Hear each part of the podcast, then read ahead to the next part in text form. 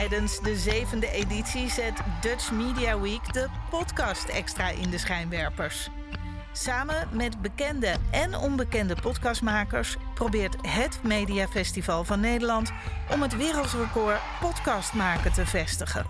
Als onderdeel daarvan stelt Dutch Media Week 2022 met grote trots aan u voor.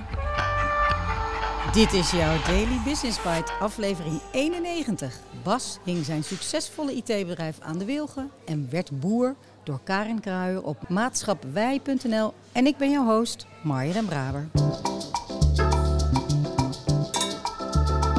Je luistert naar Daily Business Bites met Marja den Braber. Waarin ze voor jou de beste artikelen over persoonlijke ontwikkeling en ondernemen selecteert en voorleest. Elke dag in minder dan 10 minuten.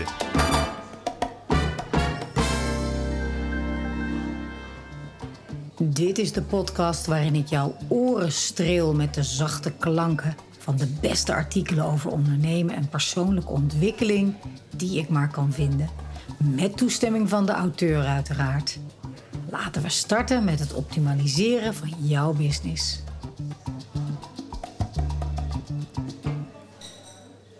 Van succesvol IT-bedrijf naar tuinder. Bas Welvering, 41 jaar, maakte de stap. Met voedseltuin De Blije Bodem wil hij Groningen gezonder en mooier maken. En dat op een eerlijke manier voor zowel boer als mensen met een kleine portemonnee. Op een dag vraagt Bas Welvering zich af of hij nog wel blij wordt van zijn werk als IT-ondernemer. Voegt hij eigenlijk wel iets toe aan deze wereld? Hij gaat op zoek en vindt een antwoord in het boerenleven. Bas, ik was toe aan iets anders, zat altijd maar in mijn hoofd. Na het besluit om te stoppen met mijn IT-bedrijf gunde ik mezelf de tijd om te ontdekken wat voor mij een betekenisvol leven is. Tegelijkertijd wilde ik nuttig bezig zijn. Ik ging aan de slag bij een zorgboerderij in Zuid-Laren. Een mooie plek met veel groen.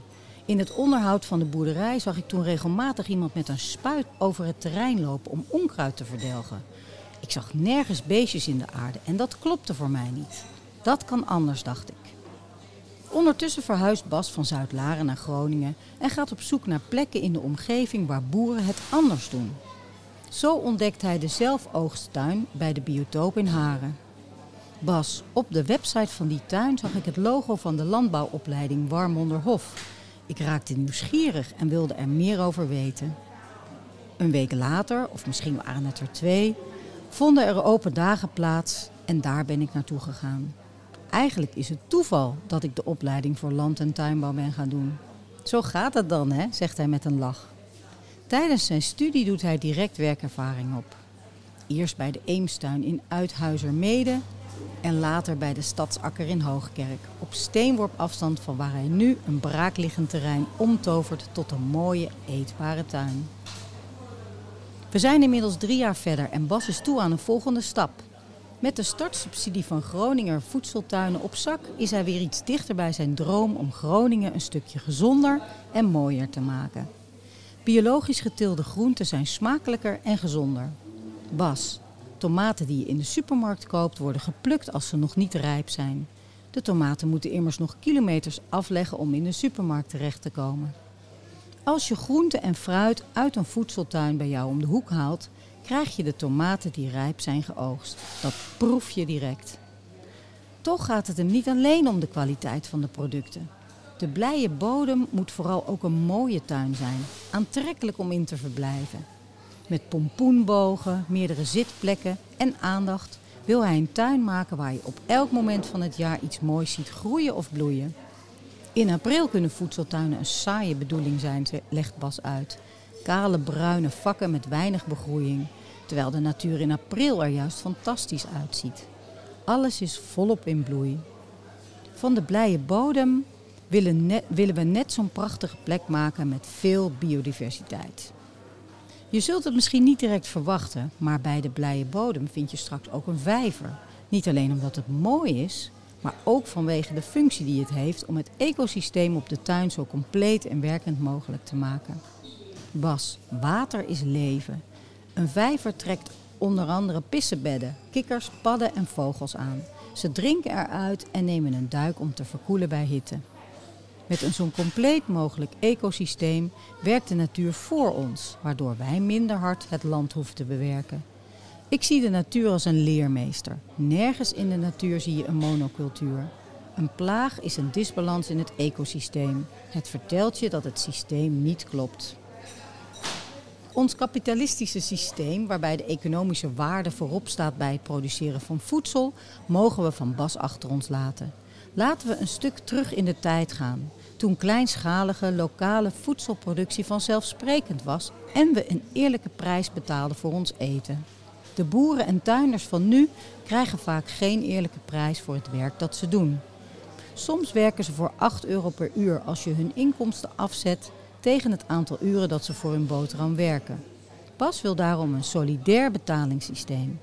Hij een eerlijk salaris, de leden een eerlijke prijs voor de oogst en de mogelijkheid om samen bij te dragen aan oogstaandelen voor mensen met een kleine portemonnee. Bas, het mes snijdt zo aan drie kanten. Voor een vast bedrag per jaar kun je naar behoefte oogsten. Daarom kies ik ervoor om alle cijfers transparant te maken voor de leden. Wie een oogstaandeel koopt, in 2023 zijn er zo'n 150 à 200 beschikbaar, weet dus precies hoe het zit. Ondanks dat Bas nog maar net begonnen is, heeft hij inmiddels een club van 15 vrijwilligers om zich heen verzameld.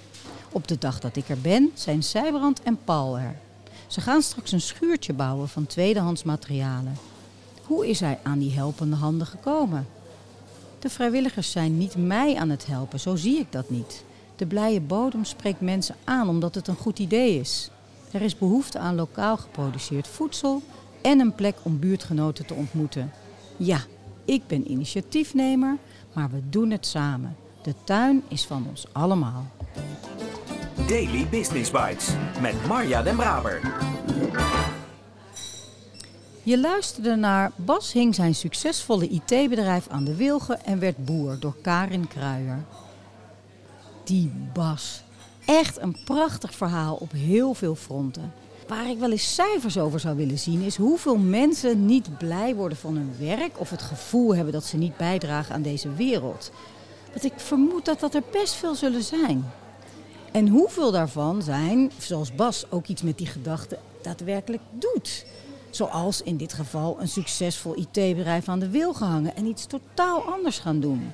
Waarbij je je wel blij voelt en het gevoel hebt dat je iets bijdraagt. Een grote stap zetten, een avontuur aangaan. En mensen die een avontuur aangaan, dat spreekt tot onze verbeelding. Zoals de ontdekkingsreizigers Christopher Columbus of Abel Tasman. Of programma's natuurlijk zoals Ik Vertrek of Het Roer Om. Genieten. Maar ik denk eigenlijk dat we als soort helemaal niet zo avontuurlijk zijn. Dat het voor velen belangrijk is om gewoon een veilige plek te creëren. Wat uiteraard helemaal oké is. Wij zijn geholpen door coronatijd naar Spanje verhuisd. Waarop ook veel mensen tegen ons zeiden: Jullie doen het gewoon. Dat wat heel veel mensen willen. Jullie gaan je droom achterna. Ik vond het altijd wel leuk om te horen, want welke droom is dat dan? Dat wordt meestal in het midden gelaten. Is het de jouwe? Is het de mijne? En wat ook leuk is, is eenmaal daar aangekomen, is het helemaal niet zo bijzonder. Overal om ons heen zitten mensen die dit soort stappen hebben gezet. Hoe zit het bij jou als jij jezelf de vraag stelt die Bas zich stelde? Wat is iets dat je echt graag zou doen, maar waarvan je denkt dat het niet kan? Of waar je jezelf een verhaal over vertelt waarom het niet kan? En ik snap dat van een bedrijf aan de wil gehangen naar boer worden echt een hele grote stap is. Maar daar liggen een heleboel kleinere stappen tussen. Stel dat je kijkt welke kleine stap in de richting je wel al kunt zetten. Welke stap zou dat dan zijn? Ik ben benieuwd en ik spreek je graag morgen weer.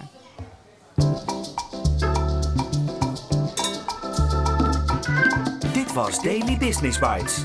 Wil je vaker voorgelezen worden? Abonneer je dan op de podcast in je favoriete podcast-app. Meer weten? Klik op de links in de show notes.